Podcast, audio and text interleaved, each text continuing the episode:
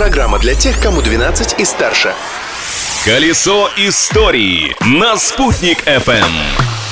Всем большой солнечный привет! С вами Юлия Санбердина. Сегодня 23 сентября. Предлагаю узнать кое-что интересное из прошлого этой даты.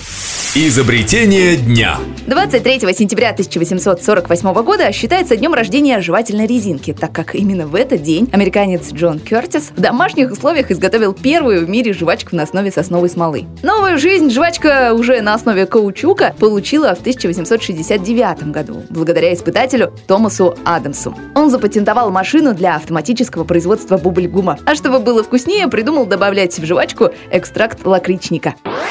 А еще этот день подарил миру фотоспышку. 23 сентября 1930-го ее запатентовал Иоганн Остермайер. Наконец-то фотосъемка в помещении стала простым, а главное безопасным занятием, ведь до этого для освещения поджигали специальный порошок. Открытие дня. Улица Салавата Юлаева и музей в его честь в этот день, в 2004 году, появились в городе Палдиске. Откуда в Эстонии знают о нашем национальном герое, спросите вы? Так Салават Юлаев прожил в Палдиске 25 лет. За участие в крестьянской войне его сослали туда вместе с отцом. А в год празднования 260-й годовщины со дня рождения Салавата Юлаева в Прибалтике вышла книга «Салават Юлаев. Эстония помнит». На ее презентации руководитель эстонского книжного издательства «Теа» Сильвия Айре Вилла рассказала вот что.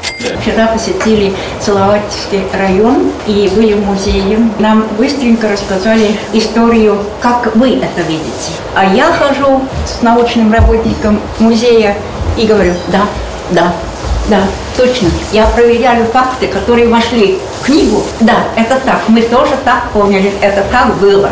Мероприятия в честь Салавата Юлаева в Палдиске проводятся регулярно. 22 июля 2017 года в этом эстонском городе состоялось открытие памятной доски и бюста национальному герою башкирского народа.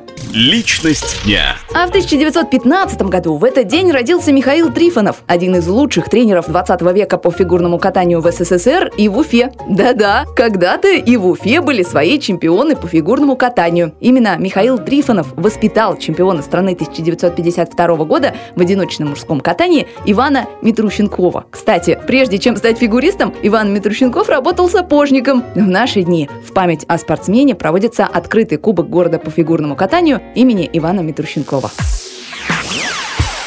Вот такой насыщенный на исторические события день выдался. Интересно, чем может похвастаться завтрашний? Узнаем уже скоро, ведь жить прошлым нельзя, но помнить его необходимо. Юлия Санбердина, Спутник ФМ. Колесо истории на «Спутник FM.